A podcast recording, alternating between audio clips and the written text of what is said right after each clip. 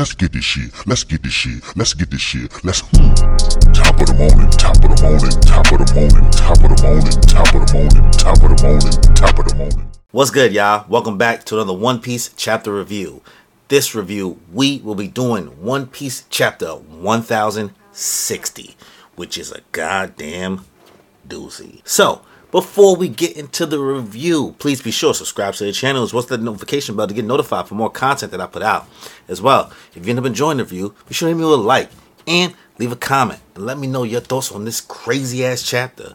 So, without any further ado, let's just get into it, y'all. If she ain't got a butt, get into it, yo. Alright, y'all, so we open up with the cover page, which is a color spread of somebody saying that they want to see a bonus coloring page similar to what they got in volume 8 of all the Straw Hats together. This is a pretty, pretty dope cover page because the Straw Hats are just chilling. They're chilling on this polar bear, which they like wrote on him saying, like, we stand for liberty, which is crazy. They wrote it right on the thing's face, but it was pretty cute, and I like to see all the Straw Hats together. So, other than that, dope let's keep pushing. So the chapter opens up and Luffy is freaking out because he cannot believe that Sabo killed King Cobra of Alabasta. And Robin even feels the same. She's like kind of surprised because she knows that that's not the Revolutionary Army agenda. They don't really go after kings, they tend to go after world nobles. But then they also realize that Vivi is missing. Not Vivitron. That's no good. So Luffy goes crazy and suggests that we go to Alabasta and save Vivi because you know she's missing. And Zoro's like, uh, you know, she was last seen at Mary Geoise, so why would we go to Alabasta? And then he's like, fuck it, we got to Mary Geoise then, which You what? would have been nuts. If the Straw Hats was going to Mary Geoise right now, bro, bro. I don't even I don't even know, bro. So Luffy's calling him a chicken. Meanwhile, Sanji, Nami, and Chopper are sitting there bawling and just worrying about what is Vivi's current status. Like, is she safe or not? They have no idea, bro. But what's interesting during this whole dynamic is that Brook thinks it's weird because he's never heard anybody really have anything bad to say about the Alabasta Kingdom, so they don't really understand why he's dead. And Franky is like, oh, I think I remember this Sabo dude from uh, Dressrosa. And Jinbei, who, you know, he's just like, huh, the Reverie was pretty eventful this year all of this interaction right here is interesting simply because you know they weren't even part of the crew during the Alabasta arc. Like everybody else knows who Vivi is, but they just they weren't there. So it's kind of interesting to see like you know the Straw Hats that weren't part of our journey from the beginning, kind of learn some information and see some details of stuff that happened before they even showed up. But what's crazy about this is Caribou is tied up in a barrel. I guess Franky maybe tied him up again in a barrel on the sunny. Like he's trying to listen, he can't hear nothing, but it's hilarious. I guess they peeped him when he heard the information about uh, Pluton, and I guess they did see him, so decided like, nah, they can't, we can't just let him be roaming free. Let's just tie him up and bring him with us. Like at this point, Caribou is fake part of the crew, but I still wonder who he's working for. But cutting back to the Vivi situation, Luffy makes this hilarious face because Zoro at this point is becoming a whole buzzkill for the whole ship. He's saying that they shouldn't go save Vivi because of this quote that Luffy said back in the day when uh, Ace was in trouble and all that. He was like, "Oh well, you know, it's his own journey and all that stuff," which is kind of shenanigans, bro. You can't compare Luffy's statement to what he said about Ace and living his own journey to Vivi just because you think that we shouldn't underestimate her. What?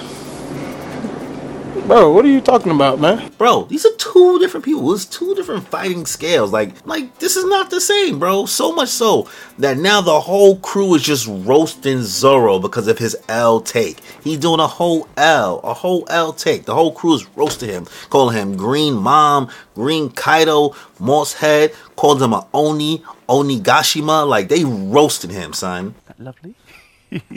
And then right after this, Robin's like still reading the newspaper, like, yo, Luffy, uh, you know, there's some more names in here. Like, you want to know any more information? And Luffy at this point is just like tapped out. He's like, nah, I'm good. I don't need to know all of that. Which, come on, Oda. Bullshit, bullshit, bullshit, bullshit. Come on, man.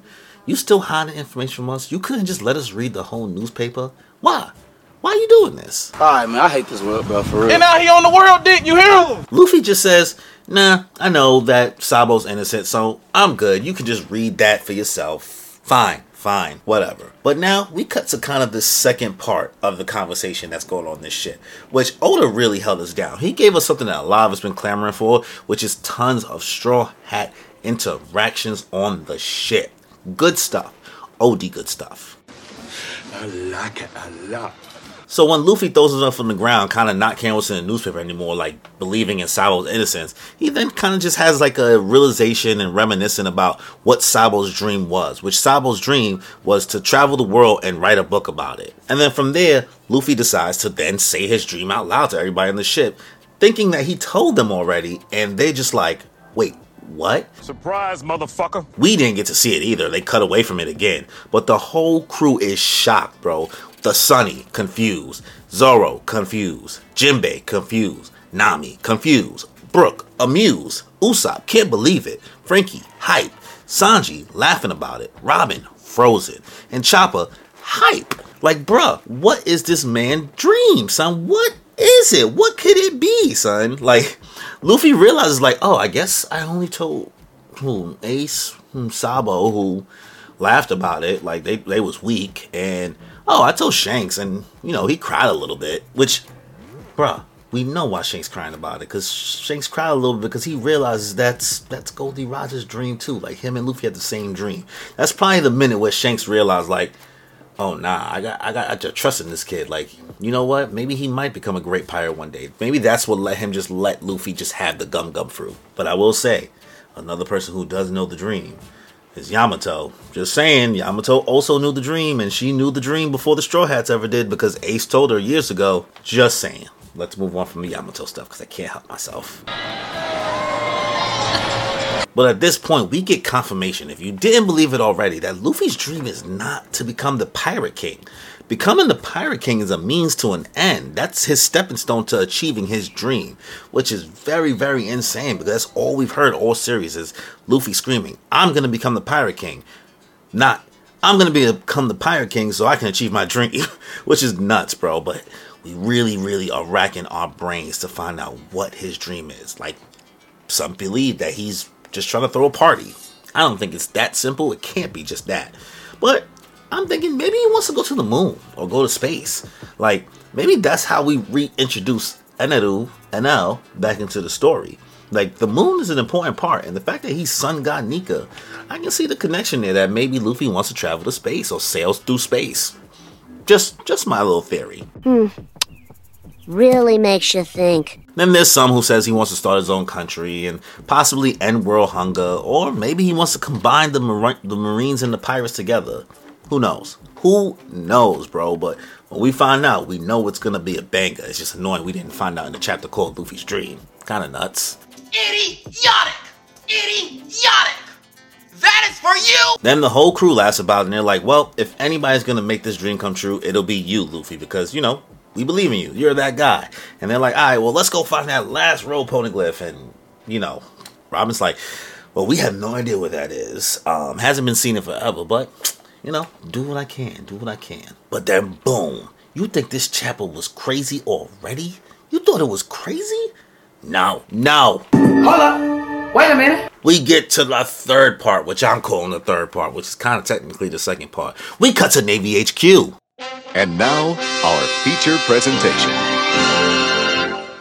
So, it seems like the Navy has intercepted a message from Sabo to the Kamabaka Kingdom, and they pinpoint the origin to the Lucia Kingdom, which is ruled by King Seki, who is locked up as well as his daughter by the Uprising Nation following the events of the Reverie. And, you know, this kingdom was first introduced around like chapter 272 um, with the cover story where Ace was looking for Blackbeard and he just so happened to help this girl who rescued him from getting thrown in the water.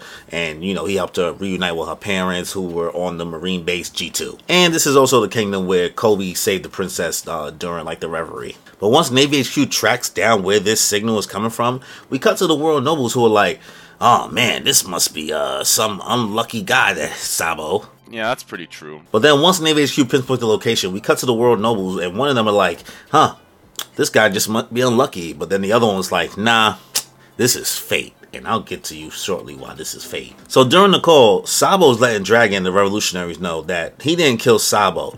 But while he was at Mary Geoise, he saw something unbelievable. He saw someone sitting in the empty throne in Pangaea Castle, and that there really is a king of the world, even though nobody thought there was. Sabo, you saw some shit you wasn't supposed to see. Sabo saw Im Sama, and Im Sama didn't like that shit. So, This is why the world nobles think that this is fate and he's not just unlucky. Because Im Sama, we get a lot of Im Sama panels in this. We get like two or three, which is OD, bro. OD. Oda's going off, bro. Off.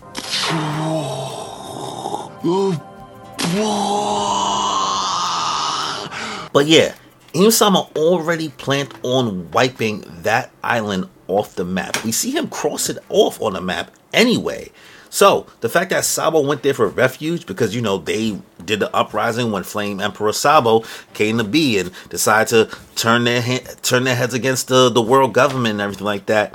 They like Im-sama was like, oh well, that thing has to go. So during the whole conversation of him talking to Dragon, Sabo sees something in the sky. Everybody sees something in the sky, and I don't know what it is. I don't know what this power is. I don't know if this is a devil fruit. I don't know if this is haki. I don't know if this is an ancient weapon. Maybe they use Vivi to activate an ancient weapon, and maybe she's related to it somehow. Who knows? But my man's brings down the hammer Im Sama on this island, and that shit is gone.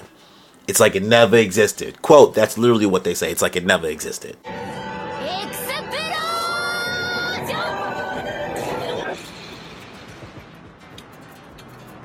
Now, you know, with this island being wiped off the map, poor Lucia Kingdom, RIP, I don't think Sabo's dead. If he's dead, that's kind of nuts. I don't think Oda would have brought him back to the story for him to die again. And Sabo's been almost dead. At least like a question mark, question mark next to his name for like mad long now. So I doubt Sabo's actually dead. So this is crazy shit. Oda, no, no whole this chapter. And you would think that that's where the chapter ends, but no, no. We come back to the Straw Hats again. We get more Straw Hat interactions. Oda, thank you, man. We love you. We appreciate you. But we cut to the Straw Hats a few days later. They're sailing and they're in some windy, wintry, crazy zone. And they're just like, yo, whoa, where the hell are we? What's going on? It's it's freezing. They apparently are about to sail to a winter island because Nami states that this must be the climate zone of the island. And we get this little funny interaction. You know, we get some wholesome Chopper and Robin Chuan content. And you know, she she's like complimenting him, saying he looks dashing because he has this hat on that Otama made for him in Wano, like one of the straw hats. And you know, he walks outside during this weather condition, my man's gets blown away immediately, bro. Just flies off the ship because of his straw hat because of the winds, and Luffy had to basically stretch, grab him, and save him, which is which is hilarious. This is just good stuff. Like seeing the straw hats on the sunny is good stuff. Can't complain. But while this is going on, Luffy po- points out this giant whirlpool ball swirling of water thing. I don't know. It's called a warm eddy.